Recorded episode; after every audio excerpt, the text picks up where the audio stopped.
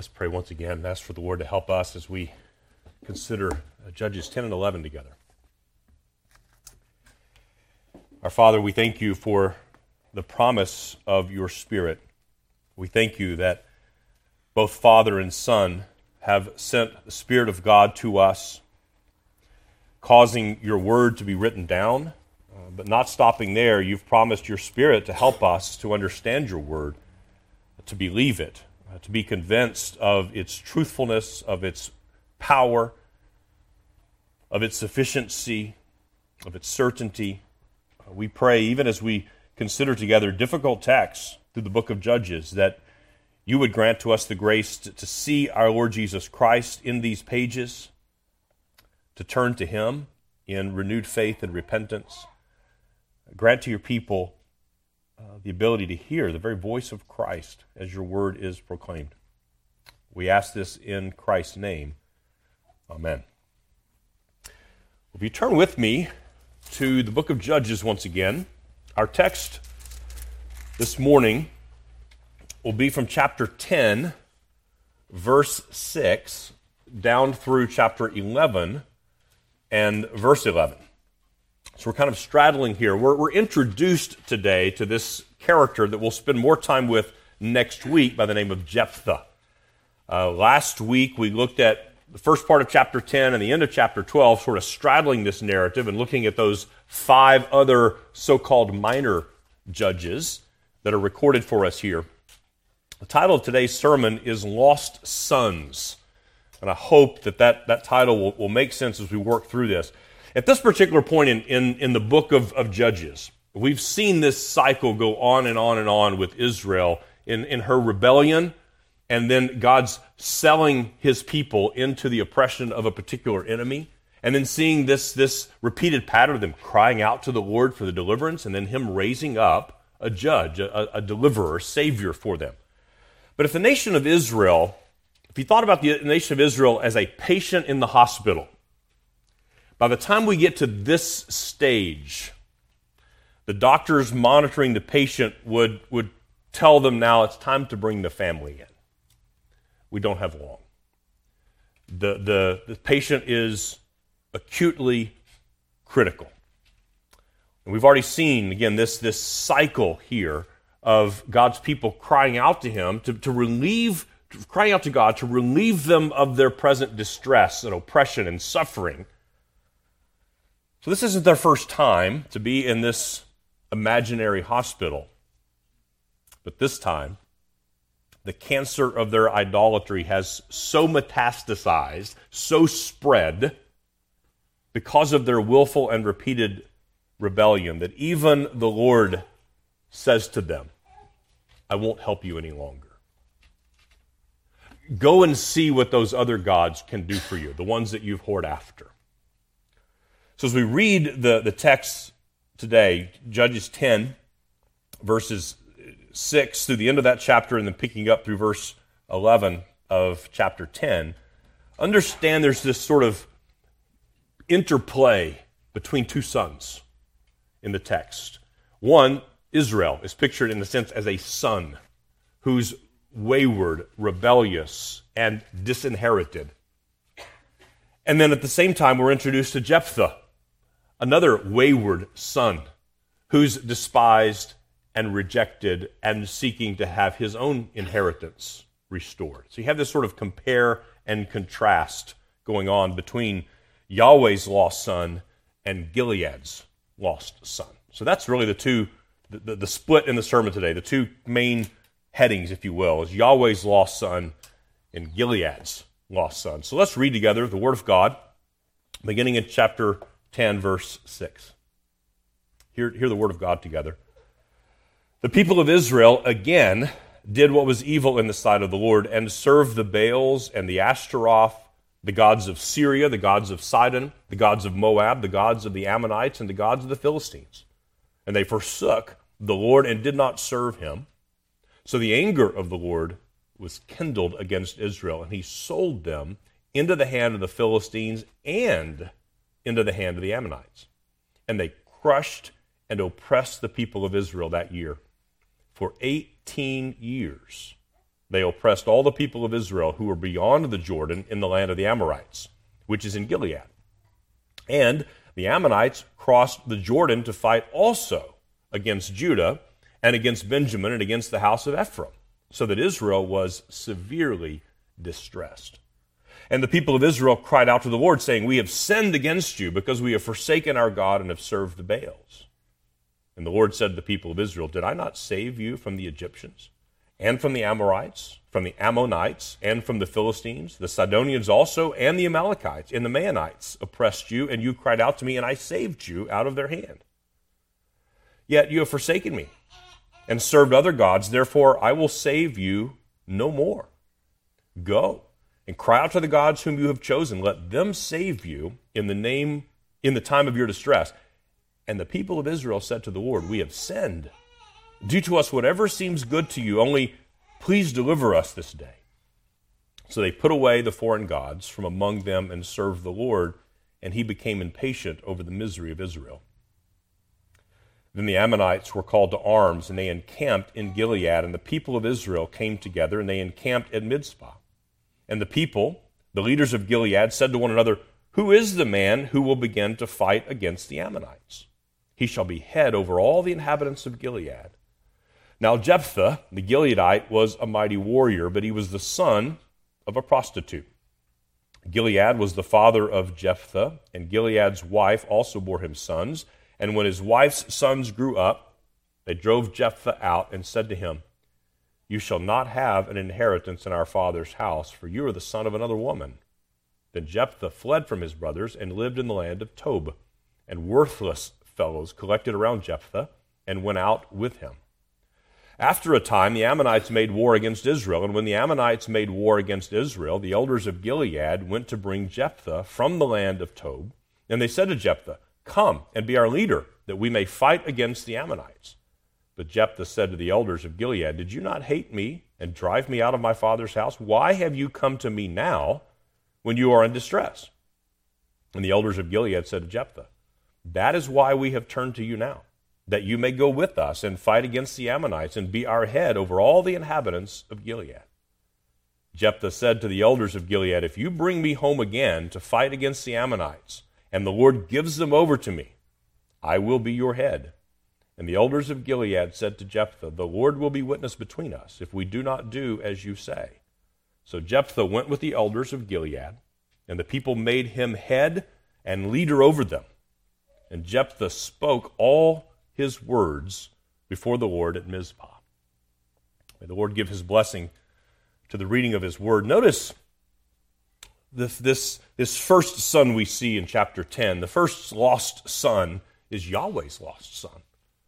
Israel is lost in, in more ways than one. Notice, first of all, the anger that the Lord has. Again, we've seen this narrative play out, this cycle play out before, but there are some distinctions this time. And it, and it seems clear to me that the narrator is, in fact, wanting to show us that the Canaanization of Israel has reached its zenith, has reached its climax. And what we're going to see as the book of, of the remainder of the book unfolds are the tragic consequences of this full Canaanization taking place. Idolatry has taken root in the hearts of his people. It is not merely a passing fancy any longer. It is not merely that they've dabbled in, in this idolatry, they've immersed themselves in it. And the text shows us this in several ways. Notice, first of all, in, in verse 6, the people of Israel again did what was evil in the sight of the Lord and served the Baals and the Ashtaroth. Notice here in this verse that there are six different gods or groups of gods or nations whose gods they serve. And it's significant. And you know this. In, in the Hebrew mind, the number seven is, is always significant. And, and it's pointing here not to just a, a, an absolute finite list of gods, it's showing the completeness and the totality of how much they have given themselves over to idolatry. Now, what we've seen thus far in this cycle is that they, they tended to worship the, the kind of dabble in this Baal worship as a supplement to their continuing worship of Yahweh. But we're told here they forsook the Lord, they did not serve him.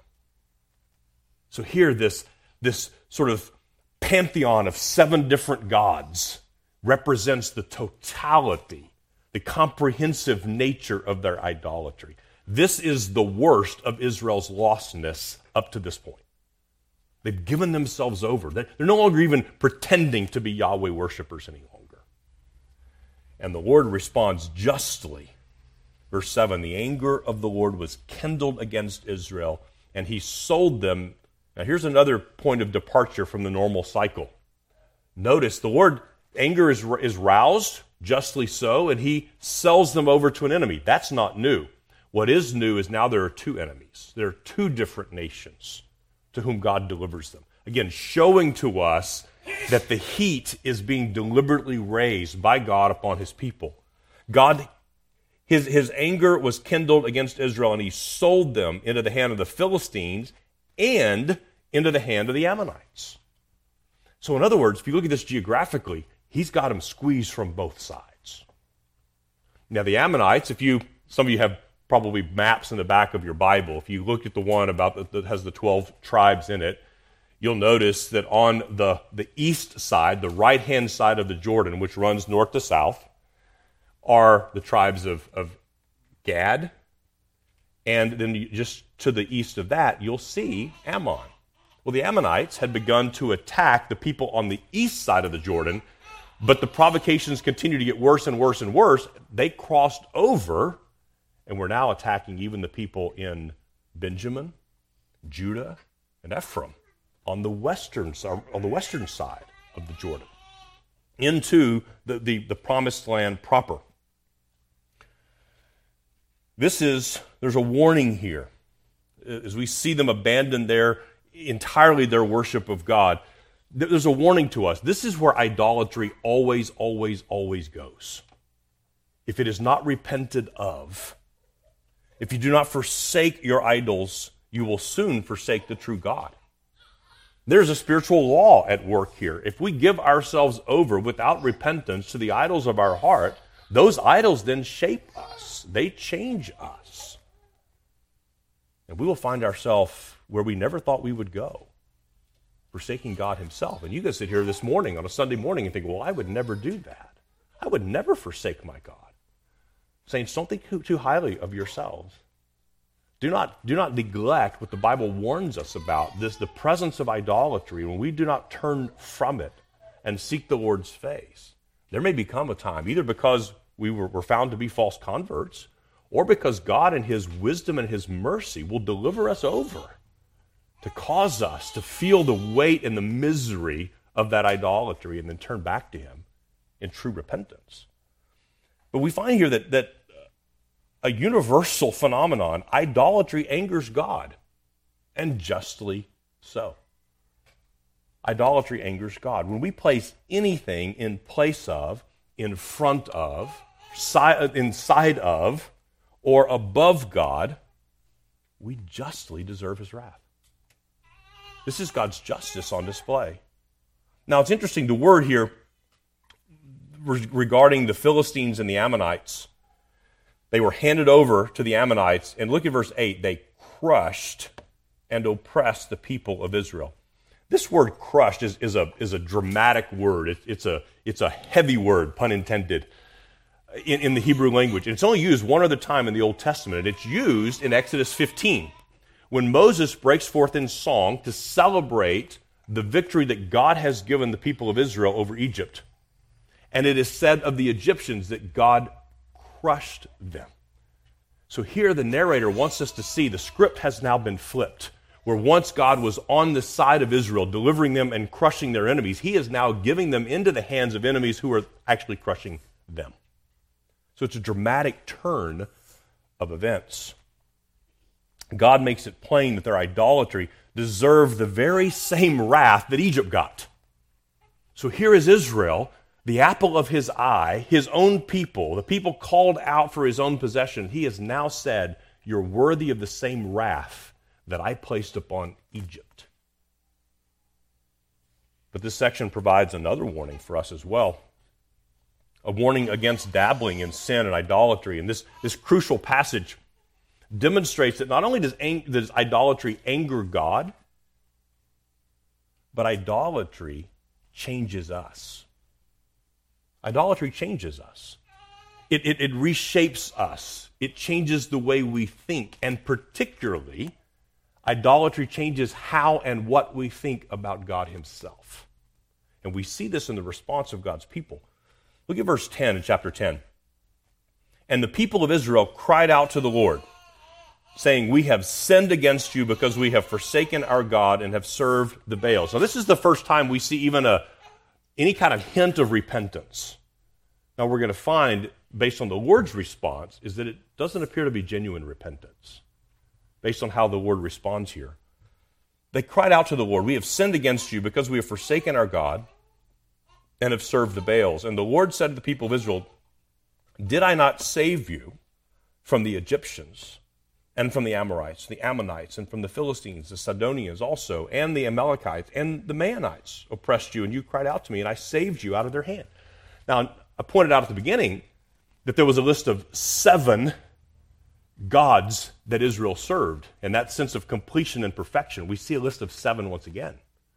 God names seven distinct peoples from whom he has delivered Israel. Now, God's not saying this is the only seven. But again, the narrator's wanting us to see very clearly the perfection of God's salvation, the, the completeness, the totality of God's deliverance and, and rescue and redemption of his people. And yet, they continue in their sin. God is showing them think back, people, how many times have I saved you? And not just the number of times, but the full measure of the salvation that I've given to you, and yet you've continued to go after the idols of your neighbors. Israel had given themselves to seven groups of other gods, and in doing so, they had not only forsaken Yahweh, but they'd forgotten something very fundamental about the character of Yahweh. Something basic, something that, that true religious sanity wouldn't allow them to forget. But they were not religiously sane. They were insane. They, were, they, were, they had given themselves over to such a degree to their idols that their minds had become warped. Their understanding had been darkened with respect to who God is and how God acts toward his people.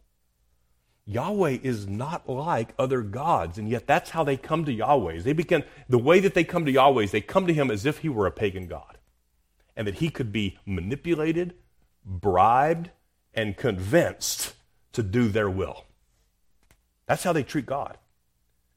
They forget that, they're, that Yahweh is not like other gods. He sees, He hears, He knows all, He acts, and He also demands complete monogamous devotion of His bride. But Israel, Israel now thinks that all she has to do is offer some measure of repentance, some, some show of repentance. And Yahweh will be eager and willing to, to bring her back she now thinks that her true husband, Yahweh, can be manipulated just as easily as any of her other lovers. And the people of Israel had perverted their view of their God by thinking he could be manipulated, that his will could be twisted and conformed to theirs, just like any of the other gods that they served. Dale Ralph Davis makes this observation. He says, There's a difference between a prodigal who comes to his senses and returns home and a whore who pleads for her husband's security only until she finds someone else to take her on. Sheer tragedy is when people become so accustomed to the mercy of God that they despise it, and especially in the act of seeking it. Christians must be aware of their tendency to make God safe. When we do so, we end up worshiping something other than the Holy One of Israel. See, idolatry had changed their minds, it changed their understanding about who God is. Their view of his character had been warped, had been contorted, because the reality is we become like what we worship. And when they had given themselves over to these idols, their minds began to be twisted. And they didn't see it the first day, they didn't even see it the second day. But drip by drip by drip, their minds were being eroded like the water that drips upon a rock. You can see evidence, and you, you can go to, to an old park somewhere, you can go to ancient ruins and see where water has, has hit upon concrete. And, and it's carved out troughs and recesses. And, and we think, though, nah, it wouldn't happen to me. I wouldn't be like that. And we delude ourselves, don't we? We fool ourselves. Their idolatry had perverted their very understanding of God in another crucial way. They, they lost sight of, of where their standing with God is derived from.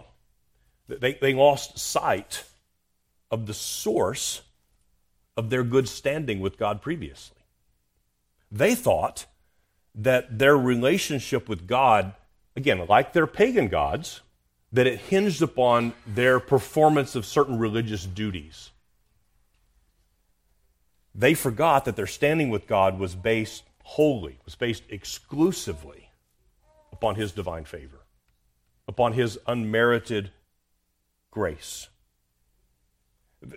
upon His exclusive divine love that was expressed to them in a covenant. First, with Abraham, and then, of course, renewed with Abraham and Isaac. But then beyond that, when it was reiterated at Sinai and, and adapted to fit not a family, but a nation.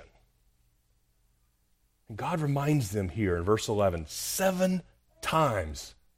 He reminds them of his perfect deliverance to them. And they had forgotten. And God was intentional through his prophet, through Moses. God had preached to them immediately before they were to cross over the Jordan River and go into the promised land. That's what Deuteronomy is, a series of sermons that Moses preaches. Deuteronomy meaning the second law. This is a sermonic rendering of the covenant at Sinai. In Deuteronomy chapter 7, God says something about himself to his people, something that they, he did not want them to forget, and yet because of their idolatry, they had forgotten the very thing that God said, This is what you have to hang on to. You can't forget this. You are a people holy to the Lord your God. The Lord your God has chosen you to be a people for his treasured possession. Out of all the peoples who are on the face of the earth, it was not because you were in more in number than any other people that the Lord set his love on you and chose you. For you were the fewest of all the peoples. But it is because the Lord loves you and is keeping the oath that he swore to your fathers. That the Lord has brought you out with a mighty hand and redeemed you from the house of slavery, from the hand of Pharaoh, king of Egypt. Now, therefore, that the Lord your know therefore that the Lord your God is God, the faithful God who keeps covenant and steadfast love with those who love him and keep his commandments to a thousand generations. And he repays to their face those who hate him by destroying him. He will not be slack with one who hates him, he will repay him to his face. You shall therefore be careful to do the commandment and the statutes and the rules that I command you today. Not because those rules and statutes and commandments are what connect you to God, but because those are an expression of your belief, your faith that God, in fact, out of his gracious love, has chosen you. It is God's action, it is God's love, it is God's work that unites a people to himself, not his people's work. And now we can see by this sort of interplay, this, this show, frankly, that the people put on. Oh, God, we have sinned. We've worshiped the Baals. We've forsaken you. And God says, I've, I've, Do you not remember the seven times, the perfect salvation, the perfect deliverance I've given to you? And the people say, oh, okay, well, we, we were going to put away our foreign gods. We have sinned. Do to us whatever seems good to you. Only please deliver us this day. See, their demand upon God. You have to save us today. We need out of this misery. It's gotten to the point we can't bear it anymore. Otherwise, we would have continued worshiping the other gods. I mean, frankly, we, we were only deterred because of our level of misery not because of a true love. And Yahweh, of course, knows their hearts. So they put away the foreign gods from among them and served the Lord, and he became impatient over the misery of Israel. There's a, there's a Hebrew idiom here. His literally means the Lord's soul became short with them. And there's, there's debate among the commentators. What does this actually mean? Is this, the ESV tends to take a, a, a, a more contemporary interpretation that God has, has become impatient. He's just done. You ever had that situation with one of your own kids? we've said this a hundred times, and you're continuing to do this, I'm done. You're going to have to face the consequences for your own actions here. And sometimes it is just and right for a parent to do that, to say, you're going to have to lie in the bed that you've made. You've been warned. You've been warned again. You've been warned here seven times I have delivered you. And yet you persist in that. You're going to have to accept those consequences. But there's also kind of the older interpretation was that the Lord grieved for his people. That the Lord looked upon the suffering of his people, even suffering that was deserved. And out of his compassion, out of his love, out of his grace, he arranged for their deliverance. Now, perhaps you need this reminder this morning. If you're in Christ, it's because God's eternal love has been poured about, out upon you. It's not because of anything you ever did or could do. He didn't choose to love you because of anything worthy that he saw in you. He didn't choose to love you even based on anything that, that he might one day produce in you to make you lovable. God didn't think, well, I will love this one when I have sanctified them to a certain degree and they become lovable. Sometimes we think that way, don't we?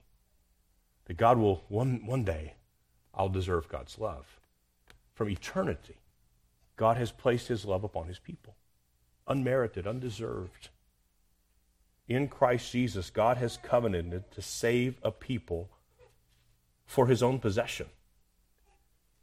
And the people of Israel, because of their idolatry, because of the drip, drip, drip of their own sin and rebellion, they have forgotten who God is. They have forgotten, it's kind of, why are we here? And they'd forgotten that, that simple question, or the answer to that simple question. You're here because God chose you. But because before you ever thought about deserving it, God lavished his grace upon you and delivered you, unlike every other nation on the planet. God chose to put his covenant affections, his covenant love upon you. And the people of God are now treating God, Yahweh, as if he's just another one of their idols. If we can kind of spit, shine things, clean things up, then we can manipulate God and convince him that we need to be rescued. Aren't we guilty of this? Don't we think we can do the same? Think that our favor with God is earned by the depth of our repentance. And we think the other way.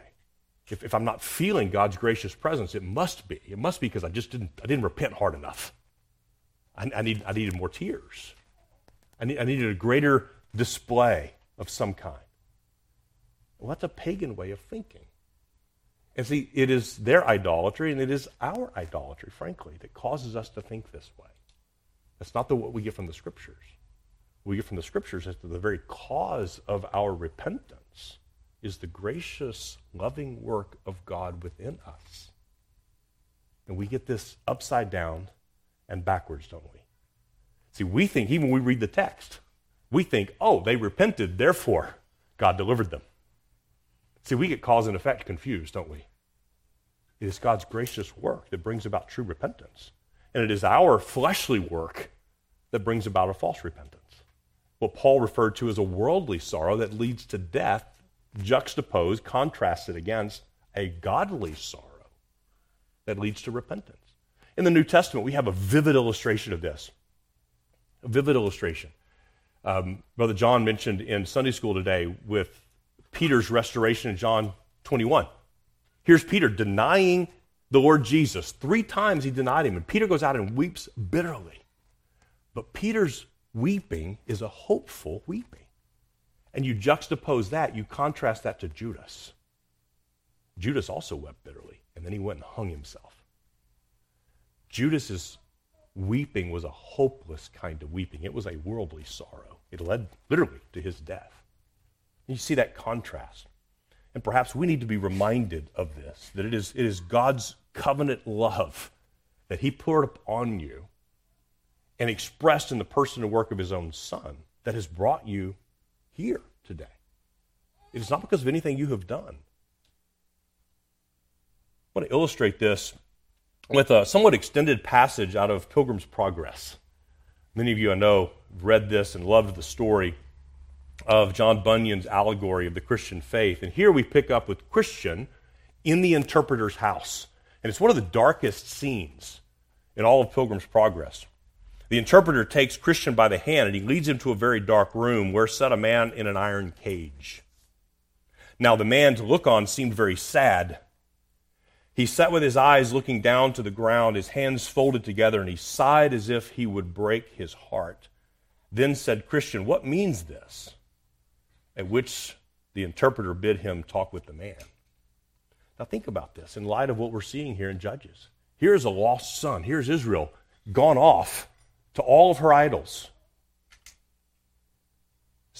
In a sense, in the same place is this man in the iron cage, staring down at the floor. And listen to the exchange, listen to the despair. Then Christian said to the man, What are you? And the man answered, I am what I was not once. What were you once? The man said, I was once a fair and flourishing professor, both in mine own eyes and also in the eyes of others. I once was, as I thought, fair for the celestial city, and had then even joy at the thoughts that I should get there. Christian says, Well, but what are you now? I am now a man of despair. I am shut up in this iron cage. I cannot get out. Oh, now I cannot. Christian, but how did you come to this condition? The man says, I left off to watch. I left off being sober. I laid the reins upon the neck of my lusts. I sinned against the light of the word and the goodness of God. I have grieved the Spirit, and he is gone. I tempted the devil, and he has come to me. I have provoked God to anger, and he has left me. I have so hardened my heart that I cannot repent. Then said Christian to the interpreter, But is there no hope for such a man as this? Ask him, said the interpreter. Then said Christian, Is there no hope, but you must be kept in the iron cage of despair? And the man says, No, none at all. Christian says, But why? The Son of the Blessed is very pitiful. The man said, I have crucified him to myself afresh. I have despised his person. I have despised his righteousness. I have counted his blood an unholy thing. I have done despite to the Spirit of grace. Therefore, I have shut myself out of all the promises. And there now remains to me nothing but threatenings, dreadful threatenings, fearful threatenings of certain judgment and fiery indignation, which shall devour me as an adversary. Christian says, For what did you bring yourself into this condition? He answers, For the lusts, pleasures, and profits of this world, and the enjoyment of which I did them promise myself much delight. But now every one of those things also bite me and gnaw me like a burning worm. Christian says, But can you not now repent and turn? Man says, God has denied me repentance. His word gives me no encouragement to believe. Yea, himself has shut me up in this iron cage. Nor can all the men in the world let me out. Oh, eternity, eternity. How shall I grapple with the misery that I must meet with eternity? Then the interpreter says to Christian, Let this man's misery be remembered by you and be an everlasting caution to you. Christian says, Well said, Christian, this is fearful. God help me to watch and be sober and to pray that I may shun the cause of this man's misery. Sir, is it not time for me to go on my way now? The interpreter says, Tarry till I show you one thing more, and you shall go on your way. These are frightening words, isn't it? I mean, it's vivid, and, and Bunyan's genius shows through in the way that he, he writes this. And, and students and commentators of Bunyan's Pilgrim's Progress have, have debated this scene. What does it mean? What did, what did Bunyan intend here with this allegory? Is, is Bunyan showing a picture here, according to Hebrews 6, where there is a, a sense of turning away, having tasted the goodness of God, and then turning away, never to be restored again? So this is a false convert who made a profession of faith. This is like Simon the magician in the book of Acts. He, he had he'd seen the promises of God. He had even been baptized. He professed faith. He was part of the community of faith. And then the, the apostles came. They laid hands on, on those Gentiles. They received the Spirit of God. And, and Simon thought, aha, this could be a profitable enterprise. Can you give me, to, to Peter, he says, can you give me this Holy Spirit that I can make much of this? And Peter, of course, says, may you and your silver perish together. You have no, you have no inheritance here. So is this a, a false convert here in the iron cage? Or is this a man because of his idolatry, because by his own testimony, he's, he's chased after these other lusts, he's chased after these other things, and now his thinking has been so warped that he sits here in this cage of despair, wrongly thinking that there is no hope for me. I can't even repent. Now, where does, the, where does he get that in the Bible? It doesn't say that, does it? In fact, it's, it's important for us. One of the reasons it's important for us to study the Old Testament is to keep us from having this imbalanced view to think, well, the New Testament is the God of grace, the Old Testament is the God of wrath and judgment. We see the God's grace on display right here in the mess of the book of Judges. We see God's gracious dealing with his people.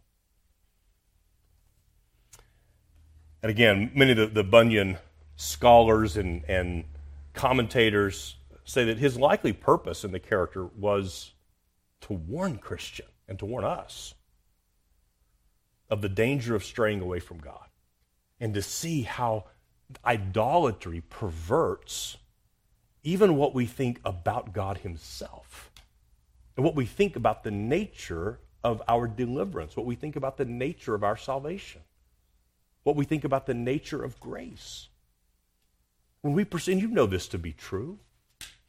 You know this to be true. If you've been a Christian uh, any length of time at all, and you know when, when, when you have given yourself over to a particular sin, you've indulged your flesh, or you've tolerated even what you know Jerry Bridges called one time those, those acceptable sins.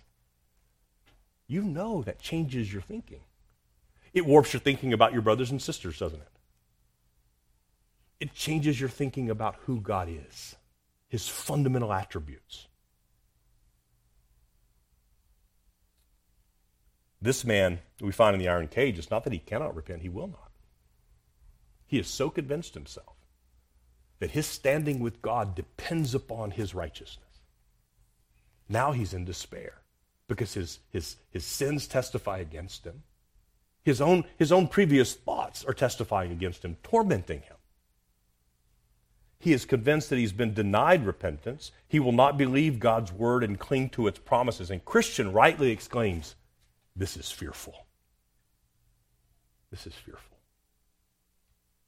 One author notes, quote, Bunyan intended not to represent this man as actually beyond the reach of mercy, but to show the dreadful consequences of departing from God and of being abandoned of him to the misery of unbelief and despair. There is, in fact, reason to believe that this man is not yet beyond the reach of God's mercy although he remains in bondage to despair. And he gives four reasons. I think these are helpful. Four reasons that, that we can see here that this is this man is not beyond the reach of God's grace. One, the man shows a concern for the condition of his soul. He's genuinely concerned about this. He's, he's, his soul is grieved that he's treated Christ and his work with such disdain. But secondly, he, he finds no pleasure in those former sins. He, said it's like, it's like a worm that, that night bites and gnaws at him like a burning worm. These sins don't entice me anymore. Thirdly, he's not yet totally lost. I mean, he's not yet been cast into hell. He still has breath and life. He still lives. And in fact, where does he live? In the house of the interpreter. He is not beyond the reach of God's grace. And finally, he has his eyes fixed on eternity. He's no longer enamored with, with his temporal lusts and temporal pleasures and profits. His soul has been awakened to the very consequences of his idolatry. But ultimately, like Israel, this man's idolatry has changed how he thinks and how he reasons about God. So not only does idolatry always and every time invoke the just wrath of God, but, saints, when we give ourselves to idolatry, of any kind. It changes how we think about God. It perverts what we know to be true and changes us. We see, of course, in, in dramatic displays of this in Romans 1, Ephesians 2 and 3, this picture of the darkness of the Gentile mind, those who are without light at all. And their minds are displayed to us, described to us as darkness. Paul says in, in Romans 1 that, that God has, because of their idolatry, because their refusal to submit themselves to what they could even see in nature to be true of God, and because they've suppressed the truth of God, the, the, the, the, truth that is plain, they've suppressed that in unrighteousness. Therefore, God has handed them over. He's delivered them over to a debased mind. Well, even those who are blood bought sons and daughters of the King can still have our minds darkened. Not like the Gentile. That's not a total darkness. It's not a darkness that's unescapable, but it's a darkness nonetheless. It's a perversion of, God, of God's true revelation of himself to us. This is a picture here of Israel as a lost son who has so forgotten what his father's house is really like. He has so forgotten the goodness and the kindness and the mercy of his God, of his father.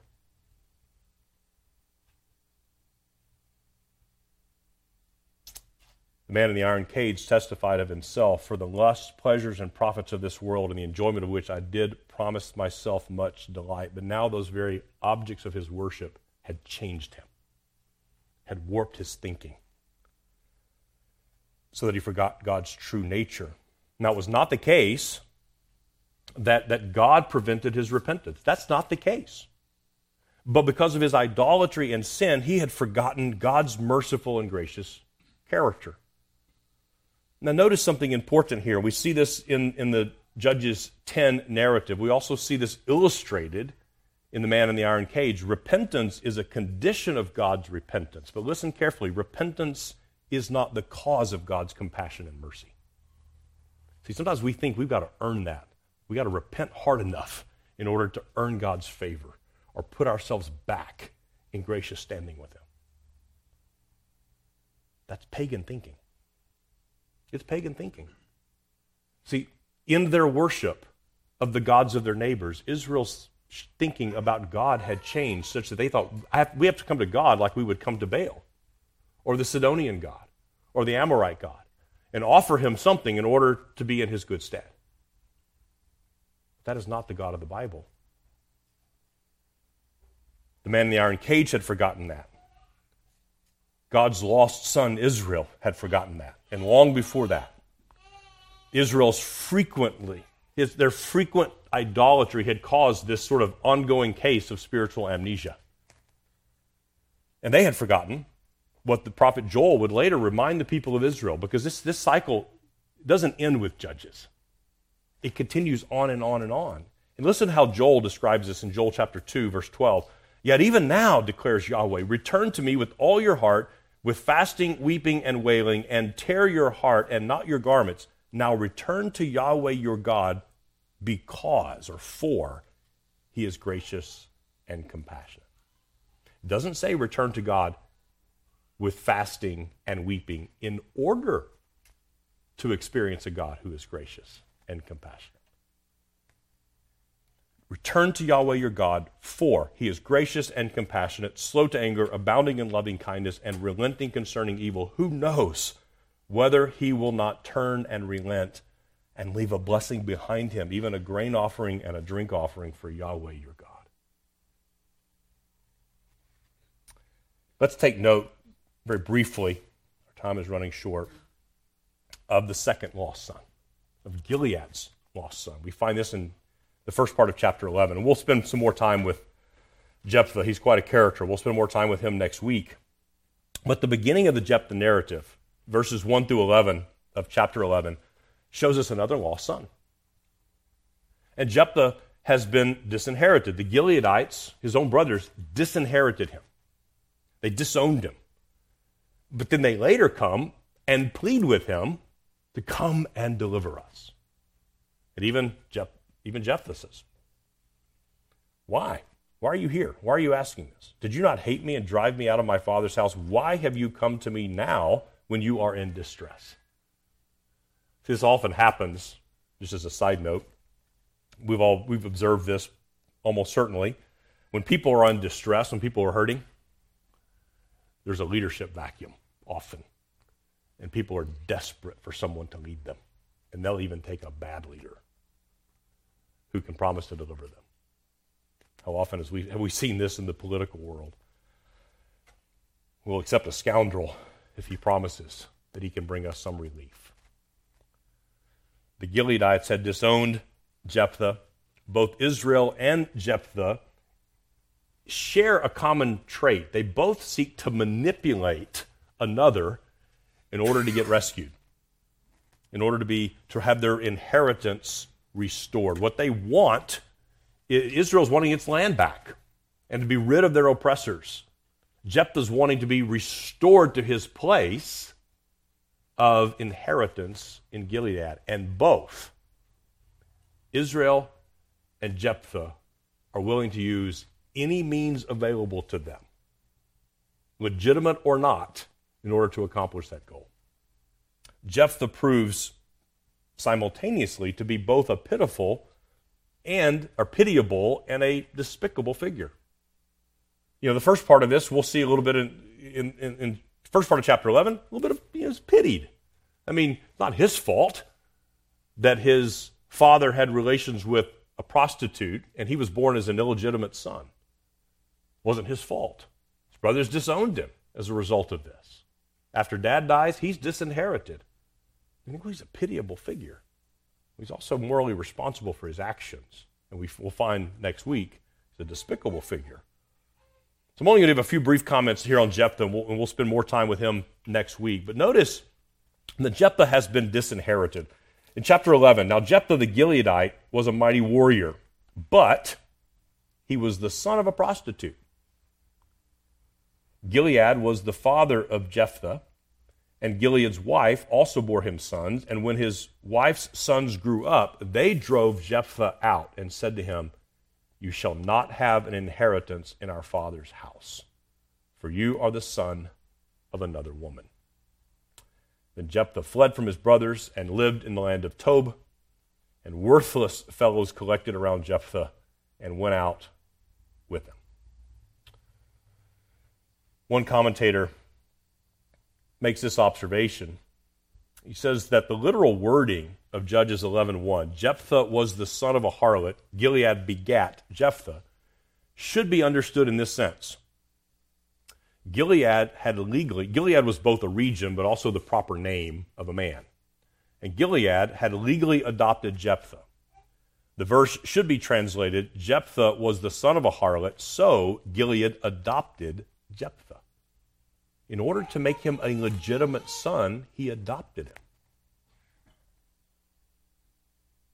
Gilead adopted his son to legitimize him since his paternity couldn't be proved. But after Gilead's death, his brothers legally annulled an adoption agreement that his father had made in his favor. After all, who knows who his father really was?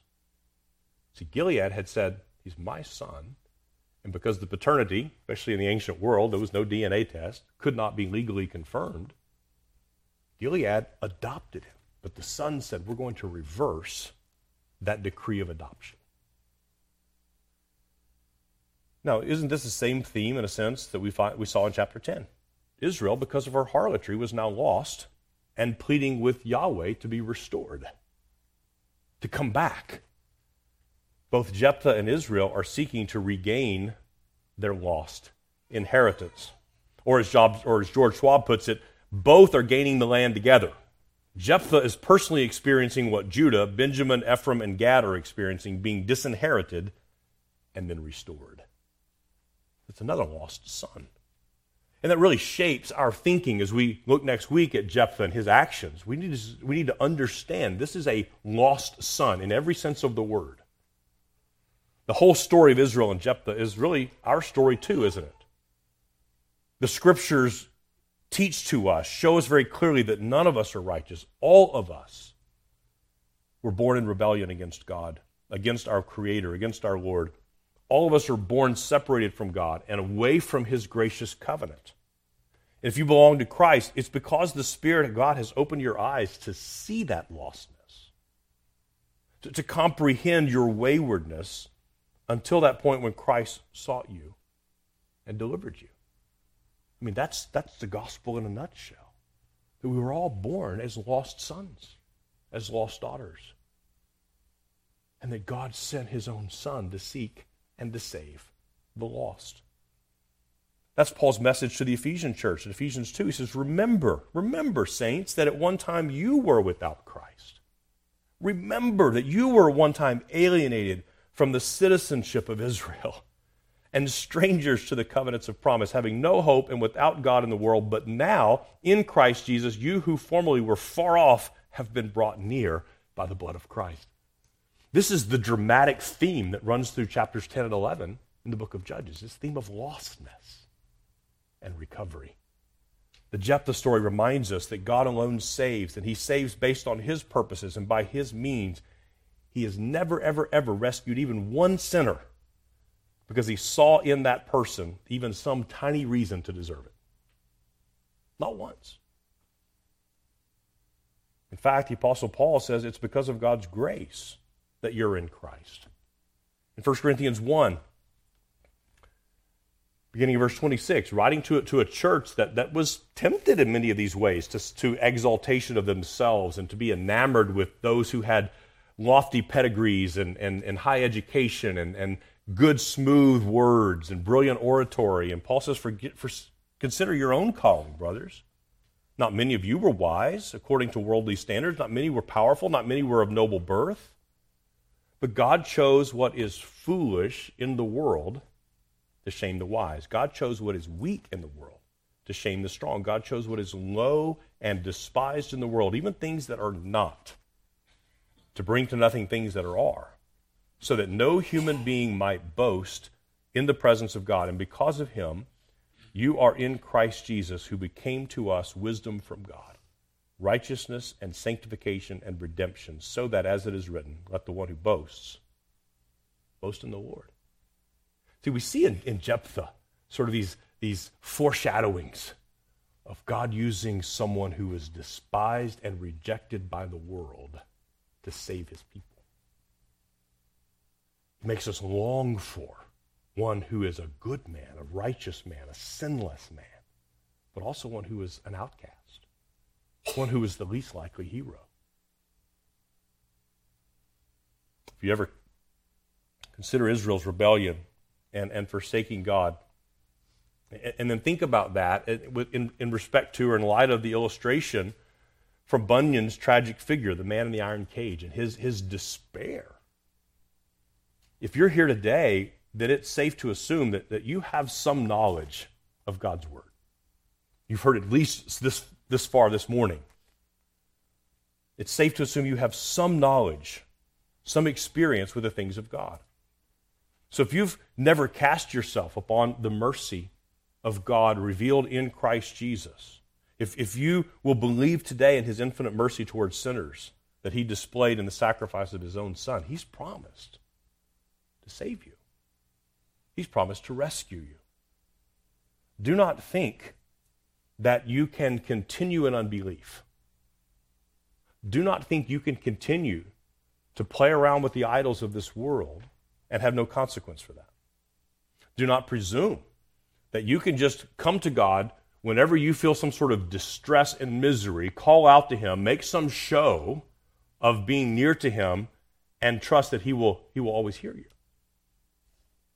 God may choose to say, as He said to His, to his son in Israel, Would you go and see how the other gods can do? I've given you a perfect salvation. You've forsaken me. Those gods that you worship who cannot see, who cannot speak, who cannot act, who have no power, who cannot even move themselves, who have to be made with human hands, go see if they can rescue you. Go see how that works.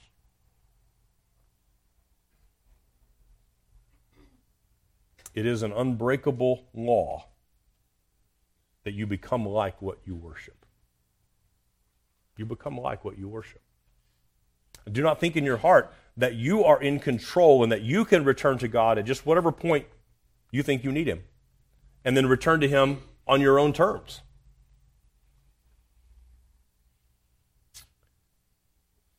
If you are one of those who have tasted the things of God, perhaps even professing faith in Christ, but now you've forsaken him.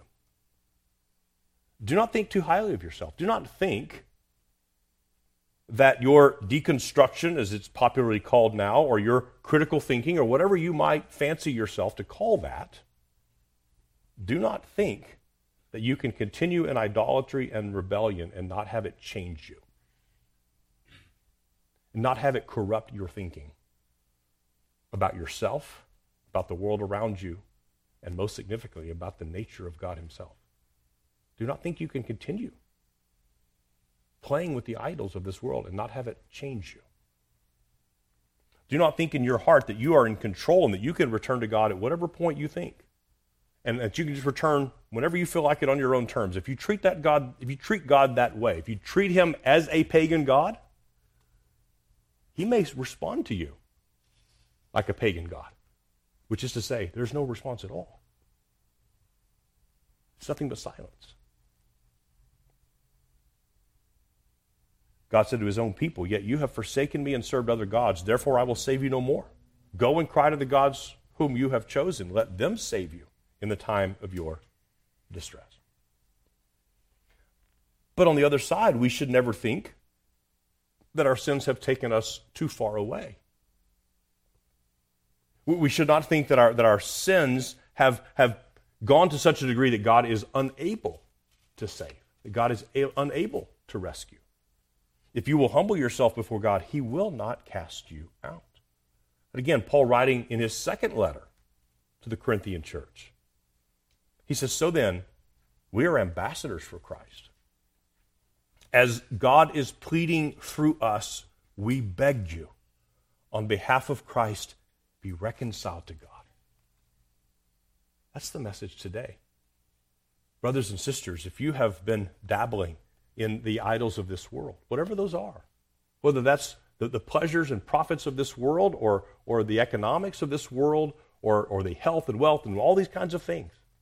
Even, even good things, we can make idols of them, can't we?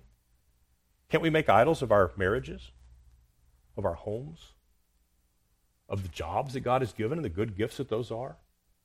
Can't we make idols of our children, our grandchildren? We're capable of making anything into an idol. And if we pursue them as idols, it will change us. It will warp our way of thinking. Paul, Paul continues, he said, He made him who knew no sin to be sin on our behalf, so that we might become the righteousness of God in him. And working together with him, we also plead with you not to receive the grace of God in vain. For he says, At the acceptable time I listened to you, and on the day of salvation I helped you. Paul goes on, Behold, now is the acceptable time. Today, today is the day of salvation. Will you hear that? If you're a son, a daughter of God, and you've wondered, will you return to Him, believing that your return is based on His love and grace towards you? Not based on your, your ability to, to show Him enough repentance to win Him back? To the rebellious son who's lost his way. The Lord says, Come home. To the rebellious daughter who's given herself to harlotry, the Lord says to you, Come home, my child. To the stranger who's never known God, today he says to you, Come and follow me. Give ourselves to the Lord in prayer. Father, will you, will you bless us through the preaching of your word that you would be so pleased to work this word in us by your Spirit's power. For those who are in Christ, to perfect us to search out the hidden idols of our hearts. Some we are fully aware of and we have yet to forsake. There are other idols, Lord, surely we know are, are hidden to us. We, we do not realize that we are worshiping and giving ourselves immoderately to the things of this world, even the good gifts that you've given to us. Will you help us, Holy Spirit, to see ourselves clearly? and by your loving grace to turn away from those things and seek a, true and undefiled worship of the true and living God. And to the sinner here today who has never, never sought refuge in you, who's never sought to forsake the idols of this world, uh, Lord, will you be gracious today to make today the, the day of salvation? May today be the day, the acceptable time, when they listen to you, when they hear the voice of King Jesus, command them to believe upon him and to turn from the idols of their hearts, that you might save them, deliver them, and preserve them to the day of glory. Holy Spirit, will you help to press these things in upon us? That we not walk away today being hearers only of the word, but, but to be doers of it. That we not be not like the man who looks at himself in the mirror and then walks away and forgets what he has seen. Lord, will you be gracious to us? Help us to remember even the ugly image that we might see and to flee to Christ for rescue, for deliverance, cleansing and healing. We ask this in his holy and precious name. Amen.